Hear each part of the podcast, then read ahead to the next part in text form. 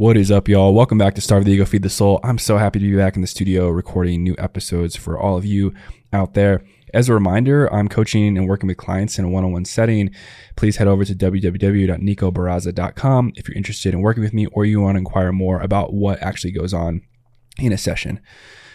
So today we have a very special guest, a good friend of mine, Mr. Landis Baje. Landis is a nationally renowned artist, muralist, tattoo artist. I met him in such a uh, serendipitous way and he's become such a close friend of mine i've spent hours sitting in the tattoo chair with him as he works on this uh, wonderful sleeve on my left arm and we have plenty of, of new tattoos that are that are in the works as well too um, until i stop trust me i have an end goal here you might have noticed we had a little bit of a different intro song this morning. That is some original music by Landis Baje that he played on the flute specifically for this recording of the show. So I wanted to say huge thanks to Landis for doing that, and hopefully you enjoyed it. But I'm so happy to have Landis on. He's such a deep individual, and not only is he uh, such an incredible creative and um, artist in general, but he's such a deep feeler and an empath. And we get into so much in this episode from childhood trauma to relationships uh, to uh, a bit of background on how he grew up and how he views his parenting situation in a different light throughout growing and progressing as a man. Just some really wonderful conversation here for all of you. And if you're interested in checking out Landis's art, please head over to his Instagram. I'll throw the link for that in the description. He also has a new website launching in a day or two here. So if you go give him a follow and you check out his art, I'm sure he'll have a link to that website. If you want to potentially work with him uh, with tattoos or buy some of his paintings, I highly recommend it.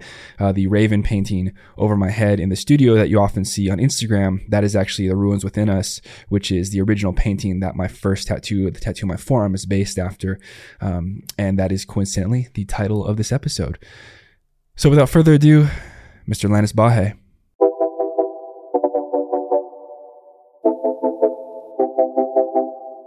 All right, my man Landis Baje uh, me on the show. We've been trying to get Landis on for a while now. Uh, we just had some scheduling stuff. Uh, he's a busy man, so am I. This gentleman is responsible for the beautiful artwork that I have on my arm. Um, and I want to, before I, I let Landis sort of share his story, I want to get into how I met Landis. Like, I was uh, working for a healthcare system in a marketing department, and I was in uh, the behavioral health floor of uh, the the hospital, local hospital where we live, and um, I was uh, I had a, a, job that day to go film a piece on on the sort of these artists, these muralists that were getting together to donate their time and their creativity and their artwork to paint these beautiful murals on. Um, this hallway for for children that was going to be this new mental health department. It was it's an inpatient clinic, so there's a lot of therapists, psychiatrists, all this stuff going on. And so I walk in there and I see uh, Landis and a, and a couple other gentlemen. Um, they're painting uh, these huge murals. I mean, like to be honest, these murals are probably ten, tens of thousands of dollars worth because there's all of these uh, people are, are, known for being very, very prominent artists in the area and, and, nationally and internationally too. And I struck up a conversation with Landis because he he was a runner and we started chatting about running and I just kept looking at his artwork. Like he he had this beautiful hummingbird that was like the the middle piece of this entire mural that he painted. And I, hummingbird happens to be my favorite animal. And I started talking to him, and I'm like, yeah, man, I really like been wanting a tattoo for the longest time. I just don't know what to get. And he's like, oh, I'm a tattoo artist. I like I work at this shop.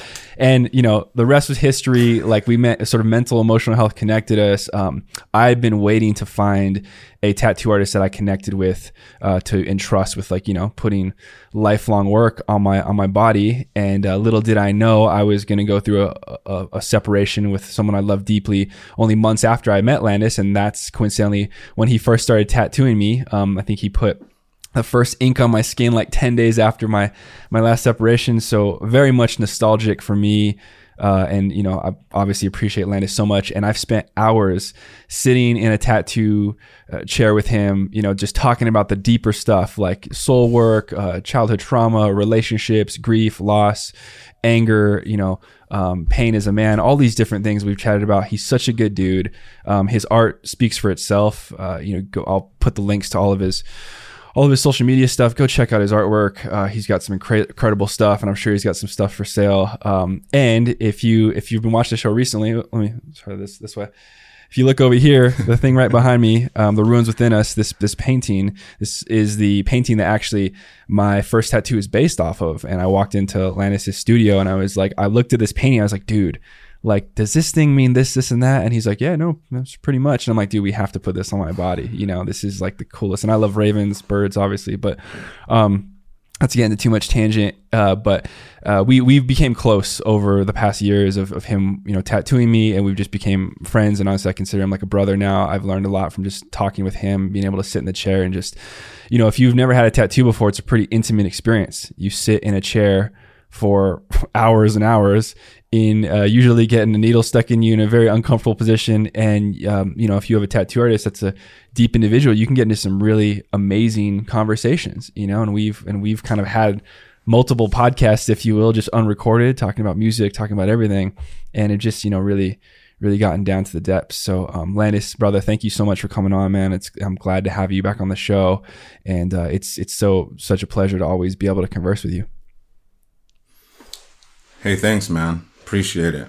Appreciate all those kind words too about my art and you know just our interaction and how things go. It's like you know, it's really nice how you know the the one that spins the wheel of this ship is puts us together like that, and it's just amazing, you know. You know, um, it's just funny too. You know, you're talking about the behavioral health unit up there, and then we're we did those murals, and it's like you know, it's funny because um, you know, I'm just really happy to come up on the show. And as I, as I was thinking about the way that we met, I thought about that too. Mm. Um, and I really do um, appreciate like what you have been doing as an individual, you know, reaching out to those that are, you know, you know, healing or on this type of progressive journey in their life to where it's like you're sharing the experiences and the knowledge that you have with other people that are parallel in this world with you to help to heal. And i think too that's where you and i we we became uh you know what we are now you know um as close as we've been and as close as you know two men talking you know which is great because it's good. Yeah. It's good for us males to express our feelings express our thoughts you know our insecurities be vulnerable you know and then you really get down to the nitty gritty mm-hmm. right? Yeah um, but you know, also, you know, um, I think that's good work that you're doing. Definitely needed. Um, that painting too with the the ruins within us too is also kind of what I believe that I can bring to the table with my experiences. You know, mm. I I'm first I'm I'm Navajo. So um, my clan is um, Kia'ani clan. So those that know, you know, that means um, basically uh, they they had translated into English as a towering house clan. Most of the clans they have uh, a water in it. So water means uh, you know the way that you say that in Navajo is two. So back in the day, you know these clans they were formed because you know there was just chaos mm-hmm. happening. So they had to separate um, for us to survive. And um, it was said that you know the the four first beings of these Navajo clans um, were all on a mission to um, to find water because as the people were going through these activities that were you know detrimental to the to the survival of, of us um, the gods had taken away water and the only way that we were able to get that back was um, we sent the hummingbird to find water and or changing woman. And and she said you know what? I'm not going to give you guys water back for the behavior that you guys been doing. So she named the first four clan or she gave the first four beings okay this is the clans that you guys are going to go by. And this is the navajo clan system that i that i heard it to be. But the first three they found water for the people because there's like Twa, Twa, Twa, but there's my clan, Kia'ani. There's no water in that. It was told that um, we were just kicking back. we weren't looking for water. So in in Navajo culture, when you say you're Kia'ani, they're like, oh, okay. You're kind of the, the crazy one. You know what I mean? You're the one that's going to be you know, like sometimes they say, like in this day and age on the internet, they say, you know, it's the toxic one. Mm-hmm. and we say, heck yeah, you know, we're Kia'ani, you know, so. introducing myself like that in Navajo also. But you know, the ruins within us too. It's like um us in our culture, we bring a different um perspective. Of course everyone has their perspective, but collectively, you know, somebody from my tribe, the reservation, you know, I just feel there's just a different mentality, mm. you know. It's super rich with culture, a different way of living and a different way of life. Yeah. You know, living through, you know, Hajan. And, you know, there's similar other perspectives and other, um, you know, like enlightenment or, you know, the, you know, the path, you know. But, you know, those, those things are, they're instilled in us and, those are a part of you know what we pass down through generation through generation the ruins within us you know you see in that painting you see a little stripe of like um a pattern like similar to the one that's in the back of me now and so we bring that you know but it's one thing that i think that i can shed some light on is being Navajo and being in this world is just it's two different things. Hmm. What do you mean by that? It's like it's because there's a lot of things. For an example, like just owning property. Mm-hmm. I was asked one time, like, you know, why don't you just go to anywhere in the reservation and just open up, open up what you want? open up a business. I'm like, well, that's not how it is. You remain in the area that your family is, and this is family from generation generation has been passed down this land. Mm-hmm. This land has hogan, this land has sheep, this land has, you know, all of the rich things that we needed for survival, you know. Um, and a lot of us, the way that we um, connect ourselves uh, because you know to be Navajo is like you're you're connected to the earth. Mm. You know, you go with the earth rather than against it. Mm. Like turning on the light switch and staying up after dark. You really don't do that on the reservation. Mm-hmm. Some places do, of course, yeah, but back in the day, it's like when that sun went down, hey, you know what? You better get ready to go to sleep. And then when it came up, you're going to greet it before it comes up. Mm. You took use of that. So there's a different way that you're living, you know, like, oh, I, am a late night study guy. You know, I, I study late at night. It's like, you know, it's like, mm, you know, well, back in the day, they used to have to burn a little uh, kerosene lamp to study like that right. too, you know. So, you know, it's like, um, there's certain things that you do throughout the year. There's harvest, there's planting. The way that we name the 12 months, you know what I mean? It's not, you know, the months are kind of like made up, right. but the way that we kind of conform to them is the way that the months are labeled in Navajo, you know, it's like, um, you know, it's, it's with the season. Yeah. Right. Like one of them is uh is called um baby eagle. Mm. You know, I mean, what what does February mean? You know what I mean? so it's like March, mm-hmm. but you know, baby eagle is like you know that they they birth at this time of year. Right. They're not gonna be like, hey, you know what? We're we're looking for a Christmas baby. Yeah. They're gonna be like, you know, what, we're gonna. So we're like that, you know. A lot of things that we do is is because of the crops. Yeah. How we plant and how we harvest and how what we use for those and the ceremonies that we have. The ceremonies are dictated by the seasons too. You know, that's one thing I've always been really drawn to with the Navajo people, Navajo culture, is is uh, you're right there. Sorry, about it's all good, Atlantis I just want to make sure I was like gonna lose my first guest on the show here. that water sneaks up on yeah, me. there we go. Remember my clan. Yeah, no, it's, it's yeah, no coincidences here, my friend. Um, Yeah. One thing I really love about the Navajo people, and and just is just like sort of intrepid magic within the culture that like these people are are living with the land, not on the land. You know, they are part of the land, and I and I think that's such a beautiful sentiment for for all cultures to embody. And there's other cultures that embody it too. Um, but I think as a society, we've kind of grown away from that. Whereas a, a lot of Navajo and indigenous cultures have have still kind of stayed strong and stayed true for the most part to that.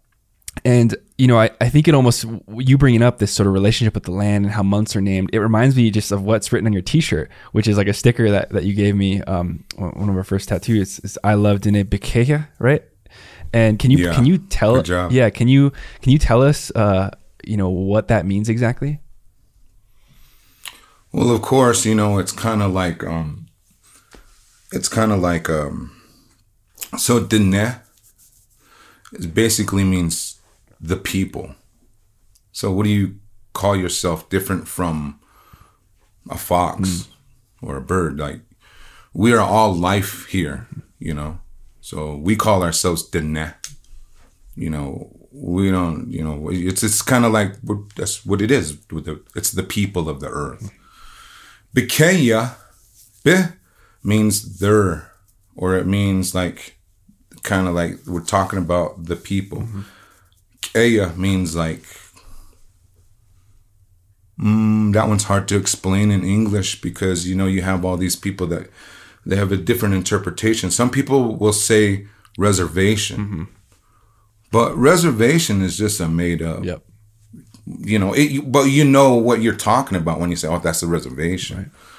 But you know some people you know they call it you know like that's where we are dwelling like you're saying is like we don't own the land so it's not like we're saying that that's you know like if you were to say like i love arizona you know exactly where that's at Right. but you know we're connected to that and we are from that. So some people will interpret that as home. You know, the home of where they're from. And that's where I'm talking about the sheep, mm. the ceremonial hogan, you know, the, I mean, like, it, and it's great, like you mentioned, you know, that we live parallel to another um, culture that's advancing and all these other things beautifully. And we get to be a part of that as well. And that's where I feel that I have a perspective on that because I grew up, you know, primarily in Flagstaff. So it's like I went to the reservation on the weekends and during the summers, and I was blessed to have that. And then I was blessed to have a traditional lifestyle, but also I was blessed to have a family that was um, into Christianity, that are Christians. Um, and, you know, going back to that, it's like, you know, the perspective and the, the mentality, I think, of, of some of um, people from my culture is just super beautiful. It's, it's super, it's really hard to explain. Yeah. It's like, it's like, you know, they, they're just super good, you know, with like little things that, you know, sometimes we take for granted, like turning on the light or turning on the water faucet. Mm-hmm. Sometimes some people let it run a little bit and they're like, "Phew," they close it, they reuse it. You know mm-hmm, what I mean? Mm-hmm. It's just different. But, you know, also, you know, just going out there, it's just, you know, but another thing that, you know, that I really want to touch on too is what I grew up with.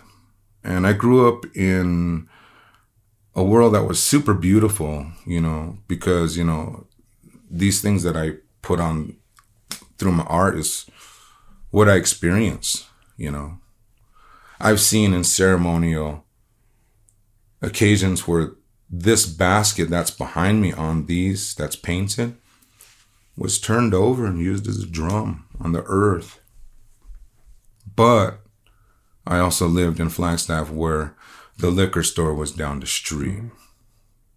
And I grew up in a in a world where it was unstable as a child, you know. And I think that that's where you know, it's affecting a lot of men like me. A lot of young men out there in my tribe, in neighboring tribes like, you know, Hopi, Pueblo tribes that are here, any tribes that's out there, you know, that, you know, alcohol affects us differently. You know, it's just, we, it hasn't been in our culture, but only maybe a hundred years. Right. Yeah, people people really don't. Re- I mean, when you told me that, I actually didn't even realize that. You know, um, and and then I, it got me thinking. I was like, wow, that makes so much sense. You know, because it's such a new thing. Yeah, I mean, like there's some people they say that they were drinking wine with Jesus. Mm-hmm. You know what I mean? It's like just physically adapting the body to that. Right. It's like you know, like we we didn't have that. We didn't have that as a part of our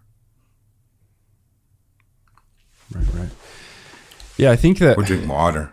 Yeah. And soda's bad enough, but you know, like yeah. you start mixing alcohol and you start mixing that with, you know, um, generational trauma and you know things that have happened in my parents' life that you know when they came together and they had me mm. and my siblings you know it was alcohol and everything that came with alcohol it was domestic violence it was um, and that was like some of the worst. And some of these some of these occasions out here um, with my people and, and neighboring, it's like it, it turns into um, suicide. Yep.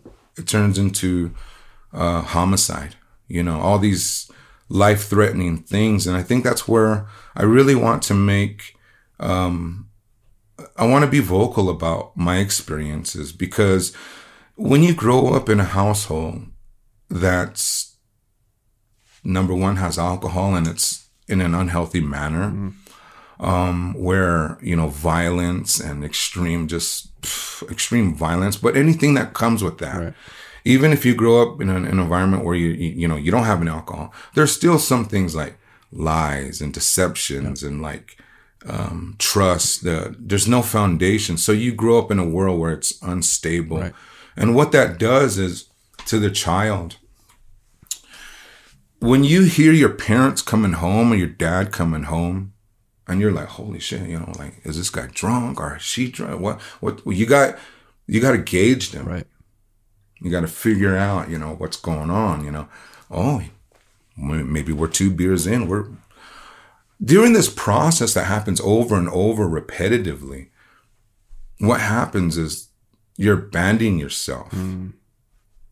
And that's a form of like codependency. Mm-hmm that's enriched in some individual as like, okay, am I going to have to hide? Am I going to have to try to be nice? Am I going to have to, you know, um, am I going to get love? Because some of it's not violence. Some of it's like, hey, I got, because you know what happens when people, you know, drink. Some you know, the personality changes. Right. Sometimes they shower me with money. Sometimes they're gonna they're gonna kick you out of your own home. Yeah. You know what I mean? Right. It's just it's crazy. You never know. So during that process, you know, that happens like that, you know, and I know that a lot of people go through this. And a lot of parents they have, you know, their own children have went through that and they they change their lives. But what happens is the residual. Now you're coding the mind with how to survive. Mm-hmm. And those things are not applicable to the outside world.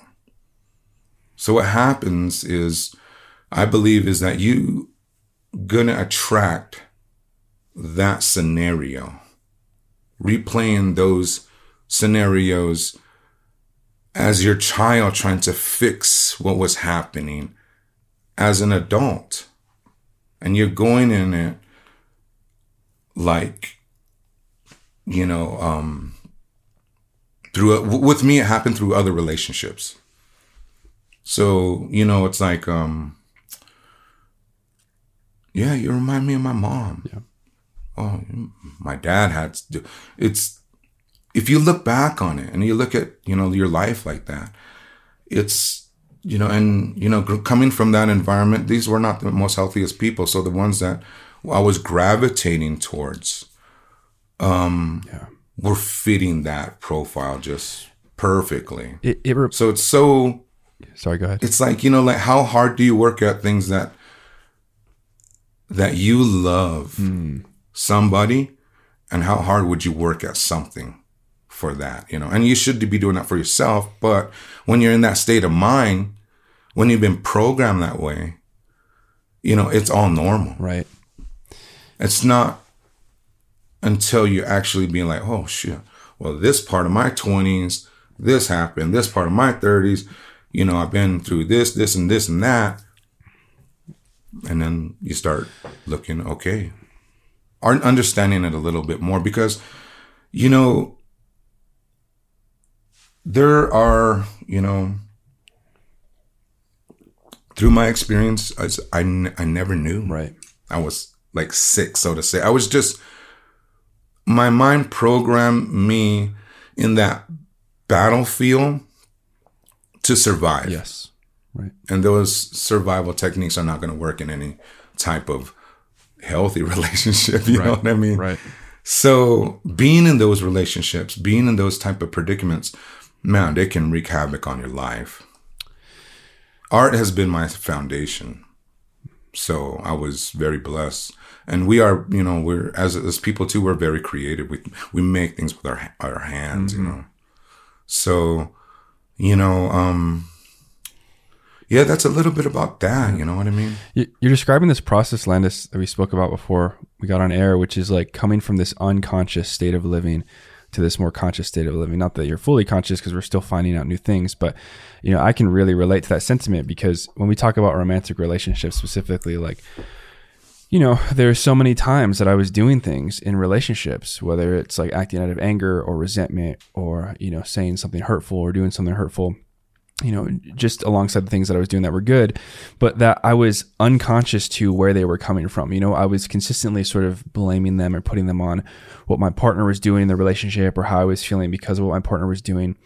And I wasn't allowing myself to take responsibility or accountability for owning what I was doing, you know, and you're you're speaking to this, and, and that's what I love about the the painting and the, the this tattoo is based on is the idea of the ruins within us is that we cannot escape where we come from, right? We can't change what our past experiences are, but we can become more aware and more conscious of how they affect us in our present, right? And so that way, when we get into a relationship or we're seeking certain individuals for romantic partnership or for friendship, we can be more aware of what we're seeking and why. You know, are we seeking something that reminds us of our of our of our dad or our mother? Are they the healthy qualities that are in them, or are they the unhealthy qualities? Right, the addictions, the anger, the deception, the manipulation, those things. And that's what I love about you bringing that up because it just there's like this full circle thing going on in my head now because like this painting, just the title alone, like the ruins within us. It's like where we come from versus like where we are. And this, you know, you paint this beautiful raven that's soaring through these ruins of this rubble and rising over another set of ruins, and and it's sort of this embodiment of really you know, why I started this podcast in the first place was to discuss the deeper parts about being human, uh, ultimately to heal, be better human beings to each other, and contribute greater to society and to culture.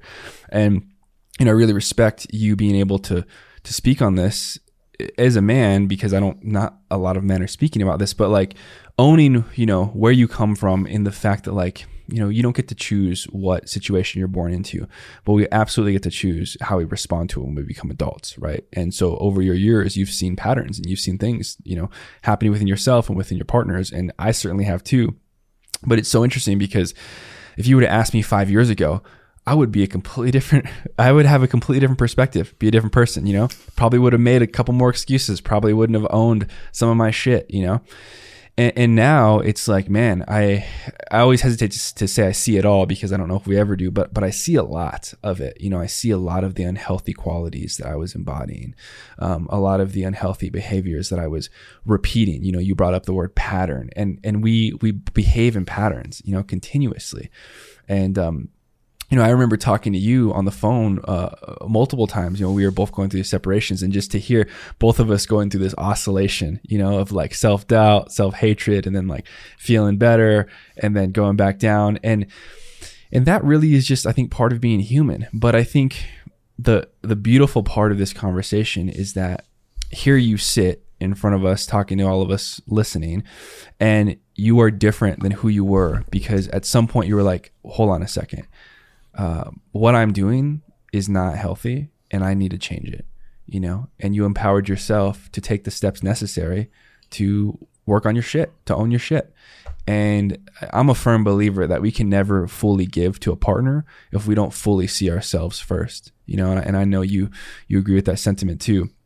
Um, and that's why it's been, you know, such a, a blessing to, to hear you say that because, you know, I hope more people can arrive to this conclusion where, you know, we stop pointing our fingers at everybody else. You know, we can be real with what happened to us, the trauma we experienced. But ultimately, when we hit a certain age, it's like, it's ours to own and to shape shift and to change in the way we want to mold to make ourselves healthier, better individuals you know and it's not to say we won't experience sadness or anger or these other emotions that are part of being human but how we respond to the experiences is indicative of you know what what we're doing, what we're doing in life. Hold on one second, my dogs are going crazy.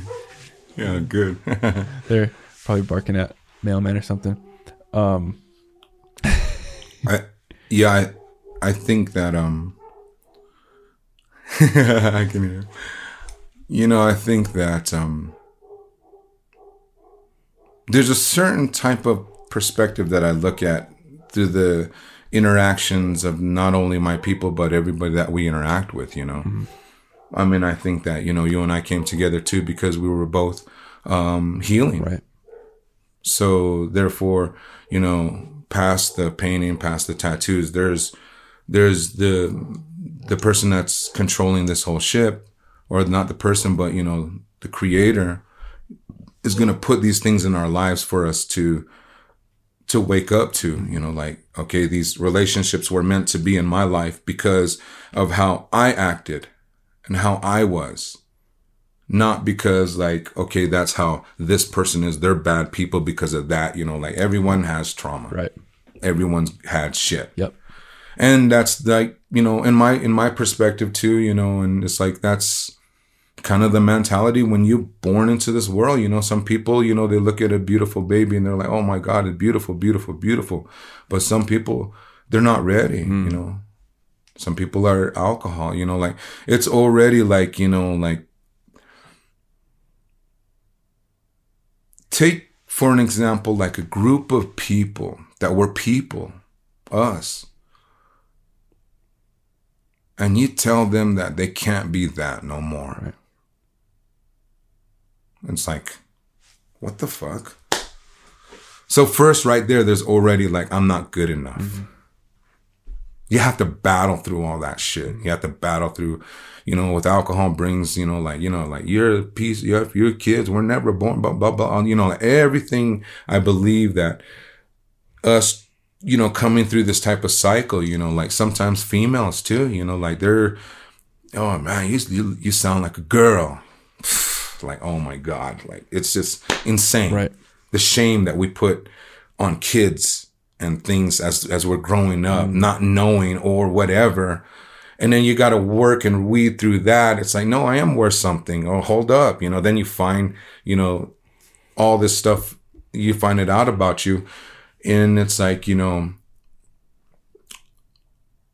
you're not going to change like the bad behavior of people because like the interactions and the bad behaviors that you have through these interactions they show you and they shape they shape you mm.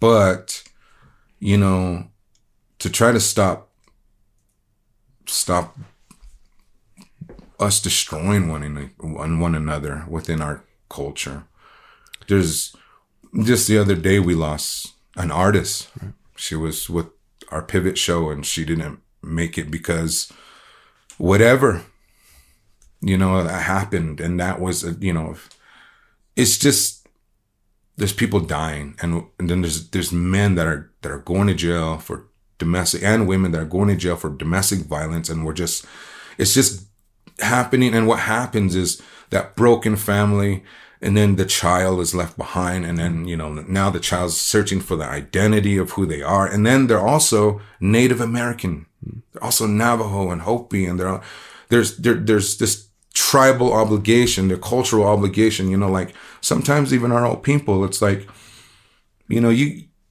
you got to be a good, perfect, almost the mentality that some people, are, you know, like they deter away from the culture because like you, you can't speak it good enough for people, you know, like they're, you're not Navajo enough. Right. But in this society, you're, you're not, you're viewed as the, the Indian. Right. Right. you know what I mean? Yeah. But if I go out to the reservation, people, some of them will be like, you know, like, you know, not to, not to, I mean, just the honest truth. They, they just say, you know, you act like one of them. Yeah. You know, right. and it's like, fuck. Yeah. So I'm in this pivot that I under, I can see both sides to a certain point. Mm-hmm. You know what I mean? Um, is there a point in your mind that sticks out where you started to realize, like, where you started to connect the dots from your childhood to your like relationships and how you were behaving and what was going on? Like, is that recent? And why do you think that started happen happening? Like, what what did you need? You know. Well, we're all pretty hard headed too, you know. Mm-hmm. I mean, I'm hard headed, man. Me, I go. Me too, brother. And I will go for like this stuff, these paintings. It's like I'm determined. Yeah. So it's like when I work on a relationship, I'm, I I put myself into it. That's my that was my philosophy, you know. So it was the relationships that really helped me become aware of it. Not only just the romantic relationships, but you know the business partner partnerships that I had, client, you know, all these relationships, and that it lets me know too that we are all loved by the Creator because the creator is always going to put the situation in front of you for you to become better. If you see it and if you do the the work as far as like okay, you know, why is it that I keep going through this? I mean, like relationships in my past have landed me in jail. They got me to the point where it was like, you know, like when you don't know your own worth, mm and you put your worth in somebody else, mm-hmm. you know, like, uh, like, oh, like I was a good boy because, you know, like I, dad was mad and I, I diffused him. Mm-hmm. You know, you can't have that in relationships. So if you can't achieve those things and, you know, like the programming, it's just, it's all twisted. Yeah. So the relationships definitely woke me up, you know, and that's, that was a gift from, from the creator. Yeah for for me to develop myself and just even being on your podcast Nico it's like I feel that my story and the way that I you know tell it the way that I produce my art and who who I am to not only not only our friendship but my people mm. you know like mm, my family yeah. you know I feel it's a puzzle that I kind of solved that would help other people maybe you know, choose the other direction. But if you get worried about that too much, it's like you you can't control it. All you do is it's like advertisement. Right. You put it out, but you don't know if it's you know like somebody somewhere. Even with your work that you're doing, it's like you know there's people that are silent out there that are going through whatever that they're going through, and they hear something that is going to be like okay, because that's meant from the creator for them to find that too for their mm. own healing and for their own stuff. So one of the things you just brought up was that everyone has their own trauma, no matter who you're with, right, in a relationship. And that trauma usually comes up if we haven't faced it at some point beforehand, right? And that's one thing I've I've learned, you know, recently within the past probably couple years, is that um, you know, being able to see people uh, all people, but especially the, the people I love closely, in a light where they have their own trauma. That's and they might not be aware of it. They might be aware of some of it, not all of it, and it's proliferating in their actions and words, right? And that doesn't necessarily excuse people when when when they when we hurt people, like when we hurt others and when others hurt us. But it does provide us a lens of compassion to be able to look at someone and be like, "Oh, wait, I've been there. Like they're reacting out of this or that." And and and it I think it can provide a space so we don't necessarily react in unhealthy ways back, you know? We can we can have some space to breathe and respond. And that's something I, I've tried to practice more recently. Um, you know, if I even just think about my past relationship, like there were so many times where like um, I would be triggered and I would just react immediately, you know, and she would be triggered, and then it would just continuously go back and forth in this cycle of uh, unhealthiness, you know, and honestly, it's something that neither of us wanted. We didn't want to be in that cycle of unhealthiness, but we were putting each other in it because of our own trauma and triggers and our own inner child, right? Which is what you spoke about. And I think one of the hardest things for people to do is to let go of the tight grip around wanting someone else to deal with their shit faster than they're able to, you know? Because uh, I'm on this growth journey, if you will, and I'm learning a lot about myself and my, and my past mistakes and my last relationship and, and how I want to be a better partner for whenever my next relationship is going to, um, you know, uh, originate. And, but I think part of learning, part of that um, growth is letting go of the like tight grip on, you know, wishing someone else was meeting me in a certain space or wishing someone else wanted me, you know? And I think that when we come to a realization that, you know, as you said, that like, you know, we have to have a foundation. We have to like embody and be rooted with a sense of self and a sense of worthiness, you know, because you spoke about, am I, am I worthy? You know and once we get there it, and it's never a continuous thing. It's not you don't just get there and you stay there. It's like you get there and you have to work to stay there. You know you have to like continuously be looking for your blind spots. And and i want to i want to say this like it's not sometimes it's not like like you're exhausted all the time. You're always doing the self work no you have to take breaks. You have to you know like enjoy your life create art like you know do these things that like speak to your soul outside of just doing this deep work because you can't just do it all the time. But it is absolutely crucial to get to a point in your life where you feel like you're examining your childhood and your past and your patterns and relationships and being uh, adamantly honest about what really happened. You know, uh, I don't know about you, but I mean, you're a great storyteller too. But like, I know in my head, I can tell some wicked stories. You know, I can I can move all the pieces around so it just makes so much sense, and and I just look like I know what I'm talking about. You know, and it wasn't until I really was honest with like, wait a second, with the relationships I've been in, with my most recent relationship with this woman I love so deeply, you know, it wasn't until I was really honest with like, okay, like I'm not just going to look at it from my perspective. Like, what was she feeling? What was she thinking? Like, how, you know, how my, my energy, my words, my actions have affected her response and how it triggered her trauma, you know? And, and once I started to actually try to see it from her side and not just like think about, like really put myself in her shoes and, and, and almost like look at myself and how I was behaving to my partner, you know, in certain ways, then I could really understand the the the ways in which I acted in a healthy way and the ways in which I acted in a super unhealthy way, you know? And and this is not to say we're striving for perfection here. That's that's ridiculous, but we are striving to be better, you know? And that's one thing that I've really appreciated sitting in the tattoo chair with you is that each and every conversation we have, you're always bringing up ways in which you're seeing yourself in a different light in which you're trying to be better. And um, I have mad respect for that, dude. That is, a, that is such a noble, um, you know, part of of living of being alive worth working on. Yeah i think that's the biggest like self love thing that i was that i like to to do is you know when you're working on yourself uh, physically you know psychologically emotionally it's like your life you know it becomes more manageable. So your life becomes better. And i wanted that for myself um, I thought I wanted other things, you know, but I knew in my life with the relationships, I knew that. And I had a friend, you know, say this, you know, because when you grow up in that type of environment, you know, it's like, um, you don't know what love is. Right.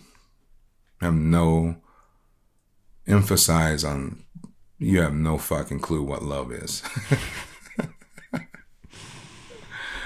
like the true love, you know, like the, the really like caring, the really just genuine, non-controlling, the just letting you be you and you, you is like, you know, like is accepted. You know what I mean? Like, you know, like the way that soul and Segi look at you, you know, like it's just, there's no, it's just there all the time, no matter what happened five minutes ago, you know, you might have, might have stepped on their paw, you know, right. but you know, the interaction is different, you know, um, but I got myself into relationships where I can't say that it wasn't love, but it wasn't that love. Yeah. I think that I heard the word attachments, but I think the way that it best describes it is that that partner and I, we loved each other to the understanding that w- that we thought love was without really understanding what it actually is, you know. Yeah. So, you know, in those type of relationships, I just f- see a lot of um you know, and and and you know, I'm a male, so it's like I see a lot of us men just getting sucked into the and it doesn't matter the gender. Women same thing. Uh, uh, are females, you know, and um it's really um it's really wreaking havoc on us, yeah. on our culture, you know, on our people, um, us men, because we're good. We're good men. Yeah. You know, we got a lot of things, challenges, alcohol. We got a lot of, uh, you know, childhood trauma, generational trauma, all these things, even trauma from those relationships that we get into that mirror our childhood. Mm-hmm. Working through those things, but um, yeah, I mean, just being able to sit back and look and saying like, okay, why am I here again? right. Simple question. Yeah, and then the self love that to me that's self love. And like, dude, I like to eat the chocolate bars too, man. Mm-hmm. Like some people be like, cupcake, I self love, and like, hey, hell yeah, if it raises the um, serotonin in your body, you know. But the prolonged habitual self love of self discovery of why I was behaving the way and why I was interjected energetically um, in these type of situations, realizing that that was my program from my childhood. Yeah. Get a better understanding of actual love and healthy relationships that can form my life into what I know it can be. Yep. Uh, you mentioned the word control, and this is this is such a a huge thing for everyone in a relationship, and and I know for me too, right? Because uh, historically, you know, I've had my bouts of being an extremely controlling individual. Um, you know, I don't know if it's a Scorpio thing or it's like from my family. Uh, there's a lot of different reasons for that, but I will say that control is always rooted in a deep sense of insecurity and fear, right? And so yeah. when we try to control situations outside of our control. So I'm not talking about ourselves. Having yourself under control and being like emotionally stable and emotionally grounded, that, that's a, an amazing thing of control. I wouldn't even call it control. I would just call it groundedness, but control is kind of external, right? So if I'm trying to control my partner or trying to control my, my work environment and this and that, it's usually from a sense of fear and a sense of insecurity. You know, I, I hear a lot of folks, especially on Instagram, I'll get questions on like, you know, my, my, um, you know partner has cheated on me in the past like how do i how do i trust them again how do i move past not wanting to check their phone every day and and control them so they can't go out and have you know uh you know a good time with their friends and and i think that's a specific situation where i think trust has to be rebuilt, you know, to relinquish some control. But a lot of times we'll take that learned experience from one relationship and it, it seeps into the next relationship, meaning the next person we fall in love with. We automatically start controlling them the same way because we're preemptively um, getting ready to experience the same pain we had in, in one relationship, you know, in the one before or from childhood, as you brought up. And I think that, you know, men and women alike, but as men, I think we, we have to really be, we have to really realize like, you know, when and why are we trying to control something you know? Because as you brought up like real love is what you're talking about. You don't you're not trying to control anything. You're you're letting something be free right now mm-hmm, now, yeah. now this isn't to excuse someone not doing their part and you're letting them be free and they're they're completely not showing up in the relationship. It's a different situation right? You can let them be free and then they can be single. Um, but if you're in a intimate partnership meaning both of you are contributing and you're trying to control you know your partner that's that's not love. That's fear you know and everything we do is based in one of the rooted in one of those two things either love or fear. You know your art you make art out of love. You could also make art out of fear. You know it depends. Um, and we can obviously fall into relationships either with full-hearted love saying that this person you know i really want like want to see them do the best they can in their life and contribute to their livelihood just as they contribute to mine and we build this partnership together. Or we can respond we can respond to fear and try to control them and keep them as a possession because you know we like having them around or we feel better with them around. And that's that's a completely different perspective. And i really appreciate you touching on control because it's not something I, have talked i haven't had this conversation too much on the show but I, i'd like to have it more because i think um, even a lot of the questions I get via Instagram, a lot of it is about like, how do I respond to this that my partner's doing? How do I do this, this, and this? And the the questions are almost loaded with the idea of like, how do I control my situation so I don't get fucking burned? You know what I mean? Mm-hmm. Versus like, how do I build enough self love, enough self awareness where I'm not going to be in these situations very often because I wouldn't allow any sort of negative treatment in my life in that way. Uh, you know, I would speak up when it first starts, or I realize that I'm being overly controlling, and this person is totally fine, you know, doing what they're doing. Like, um, like it brings up the scenario of like you know someone having a friend of the opposite sex like you know if your partner is like cheated multiple times and is unfaithful like i can i can see and hear how that you know raises questions but if your partner is given no you know um, no indication that they're doing that then that that's the difference right there. You know, it's like a sense of control preemptively, like uh, this person's done nothing wrong, and I'm still trying to control them. Versus like, okay, we have his, history here, and I, I'm feeling really uncomfortable. You know, so I think that we have to be honest about where that discomfort is coming from. That's that's rooting the control. Like, is it coming out of a place of like legitimacy, or is it? Are we just scared and fearful of something that hasn't even happened yet and therefore we're trying to control all the parameters involved with these the person because we don't want to be hurt you know because um, we're avoiding pain yeah yeah you know um it's um something that i think about too with those type of scenarios and relationships it's like you know i always go back and recently more so it's I go back into you know sometimes we don't even know who's our best partner. Right. Identifying if this is an attachment or if identifying if this is, you know, like nurturing and, you know, love, you know. Are they on the same level as you? You know, it's like, are they aware of their own actions? Are they aware of themselves? You know, and, you know, right now it's kind of from my perspective, it's a little blurry because I'm, you know, developing new relationships in my life that, um, you know, that are, that are healthy.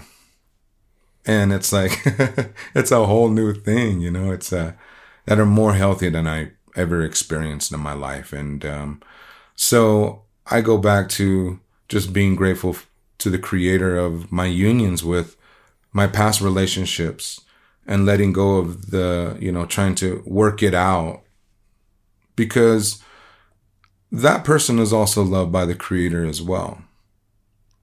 And that, and their relationship spiritually is going to develop that person on their own level. Right. And I have nothing to do with it. Right. All I can do is say, I love you. And at some cases where, you know, there's, um, there, there, there, you can't even have that dialogue. All you can do is just be like, you know, just pray for them. Just like, oh, okay, yeah. And you really don't have to do that because they're taken care of, right. you know, right. and they're going to go through their own um, waters and deserts and drought and times where they're totally wreaking the benefits and blessings and graces of life too. Yeah. So I, I really look at things like that, you know, after my experience of this too, you know, with not only going through these relationships, but, you know, dealing with um, addiction, alcohol, dealing with, um, you know, anger, all these emotions, controlling things like that, you know, like it's, so it's like once that self discovery happens and that egg breaks open and you really look and say, oh, you know what, maybe this is what these people are talking about that I've been listening to. It's, that's what I can I relate to that. You know, and um, you know, just identifying those healthy relationships. Once you got jealousy and controlling, you know, it's hard for people to let go, but it's like you know, I got to excuse myself at, from the table because I'm not ready for this. Mm. right. you know? Right. Or it's like, you know, you should have called me. Why didn't you call me? That's why I'm jealous. Mm-hmm. So there's two different. For me, it's like I look at and see it that way. You know. Yeah. Uh, but you know, you can go down that road, and that's that's a really thing that I really want to emphasize with my people and anybody that's listening to. It's like you know, if you have any and grew up in those conditions, you know, it's like, you know, look into that, look into yourself, and look into why You know, some people they just give up too. They're just like, hey, a relationship's not for me. Right. You know, and there I am again with my codependency. But have you thought about your childhood trauma? Yeah. no, totally, It's man. like, whoa, hold up. You know? You know, I will say at like a base level, I think every human being desires relationships. I don't know if they desire like a romantic relationship, you know? I mean, I think that's it's probably pretty rare for someone not to desire a romantic relationship, but it definitely happens. Um but I don't think anyone wants to be like fully alone, you know? Um, if they're really honest, you know, if they're not like speaking out of their trauma, like we're, we're social creatures. We, we want to congregate. We want to be around, you know, other people, not all the time, you know, like, but a lot of some, some people more, some people less, depending on introvert, extroversion, that, that sort of thing. But, you know, and I think as I've, you know, you pointed out a really beautiful aspect of how to look at a separation is that you can still say, you know, I love you and, and, you know, let go of someone and wish them the best and, and hope for the best for them, but realize that like you have no control over how they respond to the separation or how, what closure they give you or whatnot. Um, my friend Sean Galanos, who actually just moved to Flagstaff, he's the Love Drive on on Instagram and, and TikTok, and he has his own podcast. He actually just had a video this morning that I really enjoyed, which was about closure. You know, and a lot of people ask about like, hey, how do I get closure from uh, this person? You know, they broke up with me, I broke up with them, and you know, they don't want to talk to me, they don't want to see me, and um, you can't you can't force someone to give you closure, but you have to be able to give it to yourself, you know? And that is one of the harder things of losing love in that sense is is having to come to the realization of giving yourself closure. So making peace and amends with the mistakes you made, the times you were, you know, hurtful, the times you, you slipped up, um, you know, the times you were uh, mistrustful, all these other things, right? Making peace with those things, for, practicing some self forgiveness, but also using those things as a guide to not let yourself repeat the same mistakes again. You know, whether you're just dating or in another relationship or single. And I think that that, that idea you bring up of just saying like, you know, I, I love you and I'm, I'm letting you go is a really powerful thing. You know, it's not that you don't care, you know, it's not that I'm sure if the, if the relationship, you know, if it was, you know, going to work out and both people showed up, I'm sure you could repair it. But if someone just wants to leave and they just, you know, leave and they're just like, I'm out, right? Um, a lot of times that's super hurtful. Every, almost every time it's super hurtful, but we also have to realize that like, again, talking about control, you cannot control someone else's behaviors. It, they have every right to act how they want, do, and that's them. You know, they have to own that their Yeah. words and their actions. But what I've what I've come to just really like see within you as we've known each other over the past year and a bit is your progression in just like the self realization and self actualization of saying that like, oh, you know what, I just I can't control anyone else but me. I'm working on my shit and myself. I'm being honest with like my childhood. I'm being honest with what I put into this relationship, the good things and the not so good things, because I want to be a better man. And that, that is like the number one piece of advice I'll give anybody that's coming to me that's like gone through a breakup or gone through a divorce or separation. I'm just like, start by looking at yourself, you know, stop wondering why they did what they did, this and that. Just start by looking at yourself. And then when you get down that road, then you can start to kind of look around. Okay, maybe I, how I was acting this way, maybe they received it this way. Maybe that's why they acted. I'm not saying make excuses for everyone's behavior, but ultimately we can't control anyone else's behavior. We can only control our own. And that's what you're speaking to. Yeah, and you know, like going back and touching on the subject of like, you know, everyone has experienced trauma in some certain way, how it affects them and how they relate it to the outside world. You know, when you grow up in the situation that I, I have, you know, and um, you know, you gravitate towards those type of people and some of those type of people I mean everybody, like I said, and I'm not gonna point fingers and I'm not gonna say like, okay, there's there's all these personality disorders. Mm-hmm. There's narcissism. There's covert narcissism. There's passive aggressiveness. There's you know there's bipolar you know bpd there's you know all this stuff. But i think that you know if you have two individuals that are more on this self-actualization and then you know self-realization and working on themselves you're going to get a more of a healthier type of tennis game somebody hitting back at you, you hit back. Whatever happens, infidelity, communication, whatever, Yeah. it can be on that type of because you guys are playing the same game. Yep. In the relationships that I've been in, in my experience, you know, it's like you know, they're healing and they're going through their stuff and finding their stuff just as long as as much as me. And as much as I was in the dark at one point, they could be in that at the point of our, you know, separation or whatever you want to call it, you know, no longer having a, uh, the, a relationship. Mm. And um, so I think a lot of those dynamics they can they can work when it's you know more on the healthy side. But I'm talking about uh, also from childhood trauma, from um, you know uh, adults um, of alcoholic children. You know that you're going to encounter a lot of those type of behaviors. You know, there's no way that um, that I can diagnose anyone, but you know, you they're very similar to a lot of a lot of the things that I've researched, not only just about myself, but you know, because you go on an extensive research when you start doing this, right. and you you hit a moment of like break. You're just like you are saturated to research to the till you dehydrate right. In this.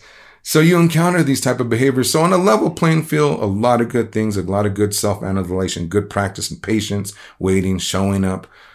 But in toxic relationships and not knowing that you're in a toxic relationship because your understanding of love is so skewed, mm. it's riddled in and around my people. Mm-hmm. And that's why I'm like to share that part is because I grew up in that alcoholism. I grew up in that. You know, it wasn't just like my dad, it was also my mother. Right. You know, it was it was a lot of these uh, a lot of those things like that, you know. So um sharing that story I think is is a different perspective of like the toxic relationships that I've been in to where it's like okay, these two are both like my analogy, p- playing tennis on the same field. You know what I mean? And and getting out of that darkness and knowing that okay, that was love only to the way that I understand love. Right. And it's progressing, you know, and it's progressing and knowing that, um, you know, touching back on just that letting go part two is uh, letting go that, you know, that, um, if it's not working, it's probably the best for yourself. Yeah.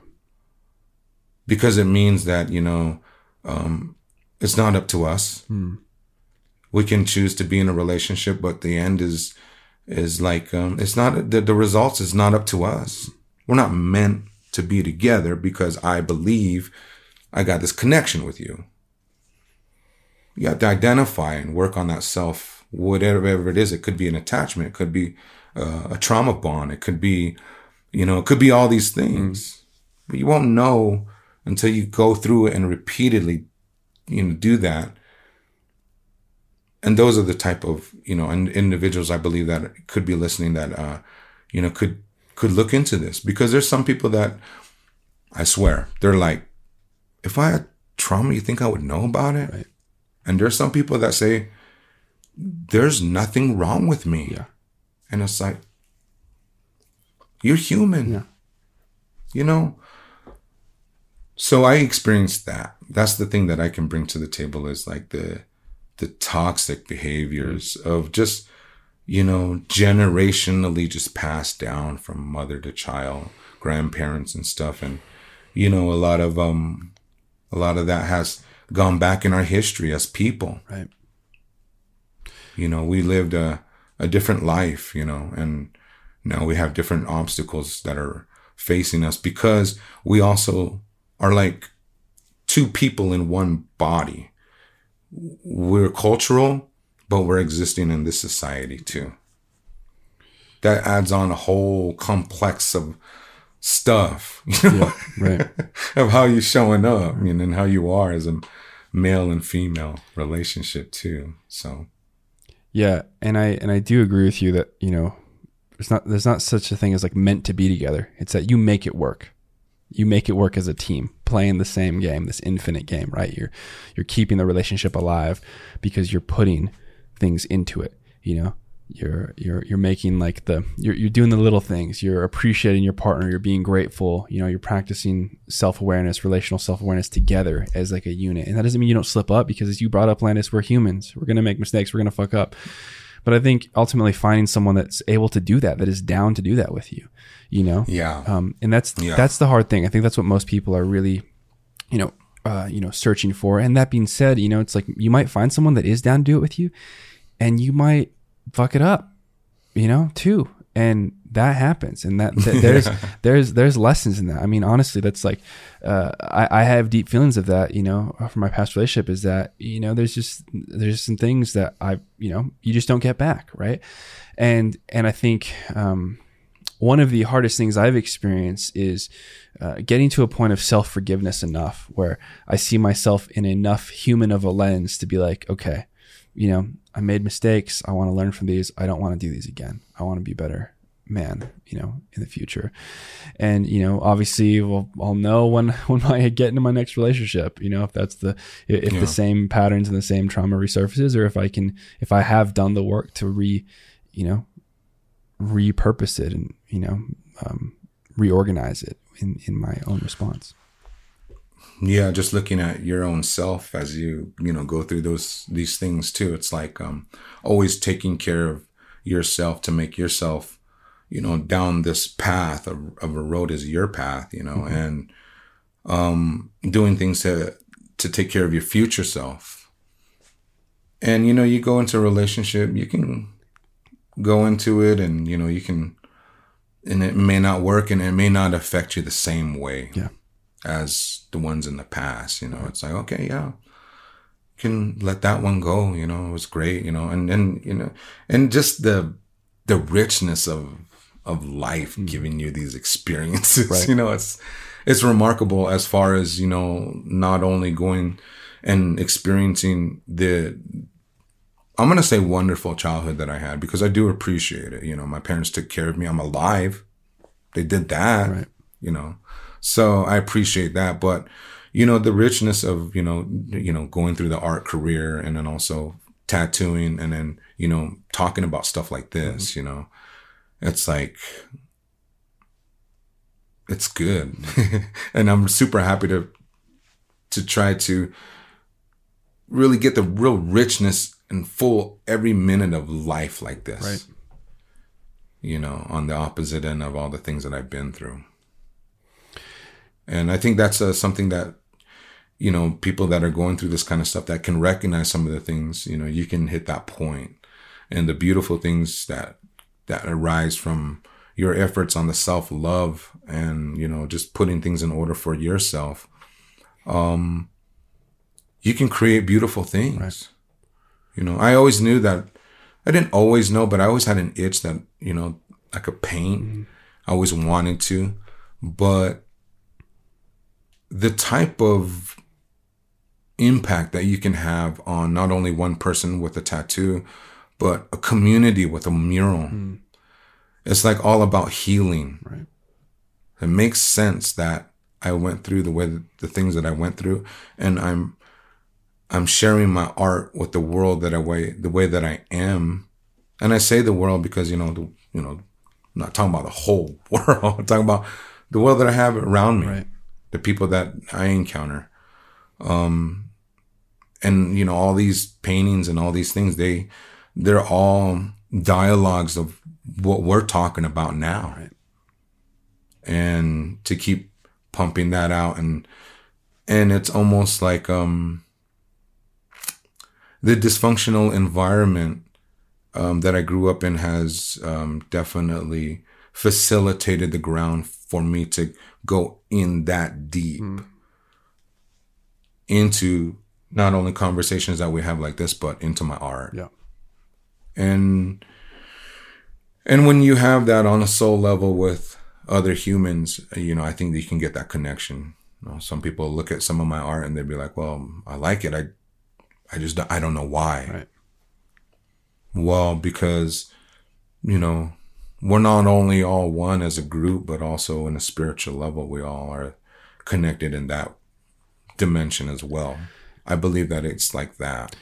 Do you think that having a connection to spirit or sort of a spiritual practice has has helped you heal? some i believe that you know and I, maybe i might have been um had my blinders on at one point like this too but whatever you want to call it, God or the creator or whatever, you know, I believe that um, there's some people that are just not even aware that they're embodied in this astronaut suit, so to say, and that they're that they're there.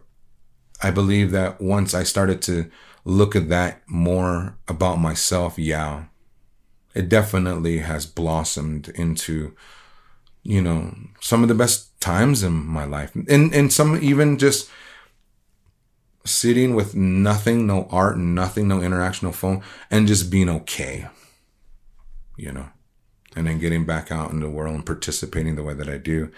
Um it let me know that um, you know, that I'm created by a higher and I'm, I'm a part of everything that's happening. Um, cause you know, when, you know, when you're a child too, you abandon that. You're like, you know, I'm not, you know, I'm a piece of shit. Right. Basically is what, is what, what happens, right. you know, you know, when the, when the caregiver stops saying that, or, you know, you create the scenario that impacts that, uh, motion, notion. It's like, you start thinking that for yourself and you program always to be less than everybody. But, you know, getting in touch with the spirituality, it's like, no, we're all equal. We're all the same. Yep. We're all experiencing this life. And it's like, hey, man, Nico, guess what I figured out on my path? That might help you. Mm-hmm. And the interaction is completely um, even, you know. So I learn from you and you learn from me. And, you know, it's, it's done in, in, in a, in a nourishing way. Right. So I love it, man. I'm curious, do you think that, you know, how have you approached as you've built this new awareness with your relationship with your parents? Like, uh, you know, how have you approached like seeing them in a new light, right? Because, you know, you see all this trauma, right, that you were raised around, but then you also, you know, see that they did the best they could with what the trauma that they had.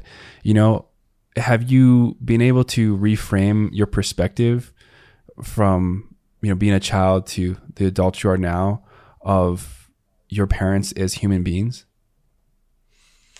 And that's it right there. Human beings. It's like, how many mistakes have you made, Nico? A lot, my man. A lot. I probably outdid you on that one. I don't know. no, I started doing this now. But my parents did the same thing. That's how I get it. That's how I understand it. That's how I, and I think too, it's like, you know, it's like, you know, fuck. You know, for them too, it's luckily they survived. My mom, you know, she, she survived 51 years, but alcohol took her life. And, to watch uh, somebody um, from when I was born and having the process and that relationship with alcohol gives me a different understanding about alcohol. Mm. You know, and I start really tributating a lot of things, my thoughts too, you know, yeah. like, um, you know, like you were saying, like having, you know, new frame for my parents too. It's like, you know, I can, you know, go into like, have a little bit better understanding about how they were raised. You know, my mom was raised by, uh, you know, a Christian single mother. I mean, her dad was not there. And, you know, that mirrored the relationships that I had. That scenario, that one scenario right there. But it just, what I'm saying is that, um, I understood that they, um, they went through their stuff too when they were young. And I'm really grateful that I've come to this point of that awareness and have that understanding for them, about them, on my perspective of them, because I love them no matter what. I don't care if whatever happened to me, you know, my mind blocks it out, the, the trauma sometimes, you know. So sometimes I see the good stuff, you know, like a lot of times, you know. So, um, they were just in this road like you and me trying to figure it out, man. And they were having trying to tug along kids and trying to be like love and like communicate and English and Navajo and traditional and Christianity and society and all the shit, man. You know, they were a plane coming into crash land, you know, right. like into a, a, planet that they never knew anything about. Right. But luckily nowadays, we are as the next generation, you know, because my grandparents they lived on the reservation. They were born in Hogans. My parents were born in Hogan too, but they moved to the city. Flagstaff. This is how it went in my family, and this is kind of like also with a lot of others is, and then you know my kids they were born in the cities. Mm. So a lot of the culture's thinning out, the understanding and the participation of it, because again, we get up with the sun, we change with the seasons. In the city, you're like, I got the night shift. You're like, what the hell? What's the night shift? You know what I mean? It's different. So, you know, I can understand that my parents went through that. And I'm grateful, man, dude. They gave me a lot of talent. Yeah yeah, no, I hear that, man. Isn't it beautiful to be able to yeah. appreciate someone that has given you blessings but also hurt you? You know, I think I think that's a beautiful thing. Like your parents giving you life. You know, I mean, I I um hmm. I appreciate everyone in my life that has come in that has taught me a lesson in one way or the other. You know, um, whether that's through pain or through pleasure or through gifts or through taking something. You know, um, because I wouldn't be who I am right now. You know, I wouldn't have this conversation sitting with you you know, across the screen having this this incredible conversation. Before we end, my brother, I want I would love to ask you like if you can give, you know, people out there listening one l- thing of advice that uh, and it could be multiple things, it doesn't have to be one, but some advice around you know, what has helped you the most uh, throughout this this past year of healing, uh, finding yourself, you know, building self awareness and accountability, looking at your past relationship what are some what's like the framework in your mind that's really helped you re- go reconnect with yourself so that way hopefully you grow from your learned experience. You know i think that um you know you can point out all these little directions like therapy self-actualization you know owning up to my own shit you know or whatever looking into my childhood trauma and really doing some research about my own self and you know, the mind, the body, behaviors, and social activities, and just how things can shape us as humans, you know. I wouldn't be where I'm at right now in my progression if it wasn't for those things. But and the deepest part of myself, I believe that, you know, that um, I was very fortunate to have the art there because I knew that I had something that one foundation. And there's a lot of people out there that have that. They reject that from themselves. Even like as beautiful as some of my art is at one point, I was just like, I'm going to do this. Yeah. you know, that wasn't that mentality. So, you know, like if you're, you know, uh, but it doesn't have to be art. It's always something. There is something out there that some, everybody is, has their gift. Right. And you have your purpose that you have and really the payback for all of the lessons and the gifts that you've been given you know is to the payback is to to live your own rich life enriched every day. Is to pay back the people that have helped you to develop mm. who you are today. Not that you have to but i think about it like that. This person my dad he sobered up so now it's like, you know, um, he's a different father.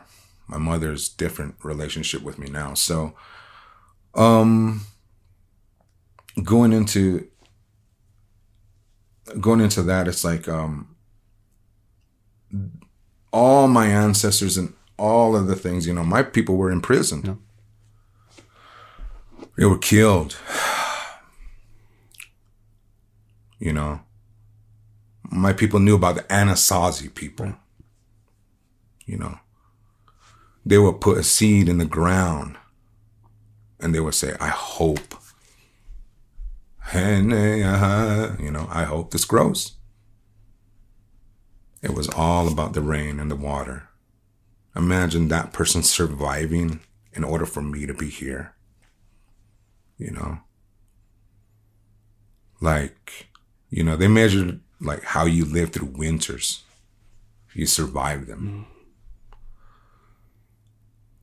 So, you know, it's not like a world where you're like, oh, I'm just casually dating. You know, it's like, it's like, you know what, you're going to pair up with that person because that's for the survival of the whole tribe. Right. That was the old ways. You know, some sense, you know, and they probably knew better than the kids, the elders. Right.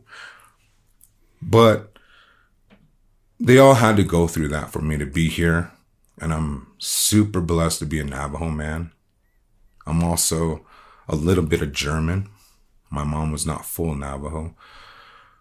So there's a long lineage of people surviving and, you know, flourishing and being through drought and even going through the things that in my life thought that were going to take me under. Yep. yep. and I pulled out of those and working on myself to produce the work that I need to produce in this lifetime because it's so short that I need to be at that part to pump this out. Mm. To share not my only my story, but to pump out my artwork.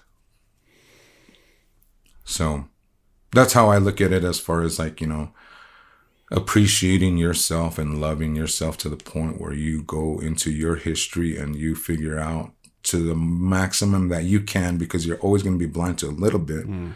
of who you are. Mm-hmm. And it's not going to be like, well, I'm giving and I'm like, I'm, I'm with the earth and there's some, there's some shit about you too. Cause there's shit about me. I played the game too.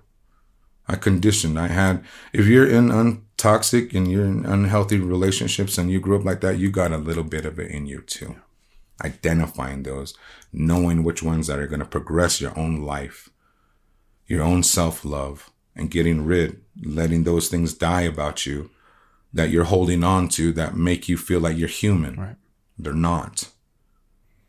You're good just within your own self. Once you have that, you'll attract somebody like that. Going into the relationship thing. But I, I really try to progress myself like that. You know, I relax too. You know, there's sometimes I don't even work on myself. I'm just like, I'm gonna sit on this couch and I'm gonna get into this bag of popcorn. But I love myself for that mm-hmm. because I make that decision on my own. Mm-hmm. It's not a product of my childhood.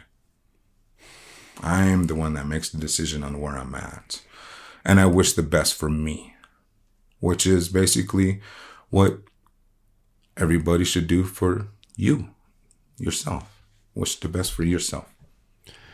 Well said, my man. Landis, uh, I'm so happy to have you on the show finally, my brother, I, I would love to get you back on too, because we can get down, uh, you know, so many more avenues of, of life and, and love and chatting about it all. Um, but thank you so much for coming on, man. Where can people go to find your work if they want to purchase some of your art or maybe, you know, um, look at your tattoo work and maybe schedule an appointment with you that way? Where can they go to find you? Well, right now you can hit me up at, um, just to look at my work, you can go on my Instagram at Landis Bahi and just you know check out the tattoos. I'm involved in all kinds of stuff. So you're going to see paintings guitar work and all this music or you know all that. I work at um, mirror gallery in flagstaff. So i usually you know i don't have any plans on leaving flagstaff so you can find me there. Um i do have my website coming out. Awesome. it's coming out in two days. Cool. friday. So landisbahi.com i'm going to have all you know there's going to be stories on there too a little bit about my work um, and all of that. And, you know, I just want to tell you too, thank you, Nico, not only for the friendship, but just working on yourself and being an upstanding guy that you, you are, you know. Um, you're developing yourself really beautifully. It's nice. Your communication, the way that you speak and you're, you're interacting and developing yourself with all different types of people and levels and, and it's happy to, it's nice to see it makes me happy to be witnessing that and seeing you doing that. And it, helps me and, it motivates me as well. So the interaction i'm really blessed and i appreciate it you know and i wish you the best always. And i wish you the best with um you know peace in your heart healing and patience you know with you and yourself. And i wish all that best for you. So Thank you. I appreciate that, Landis. You're the man, dude, and I can't wait to uh, to get back in the tattoo chair with you and get some more some more work done. All right, man, dude. Thank you very much.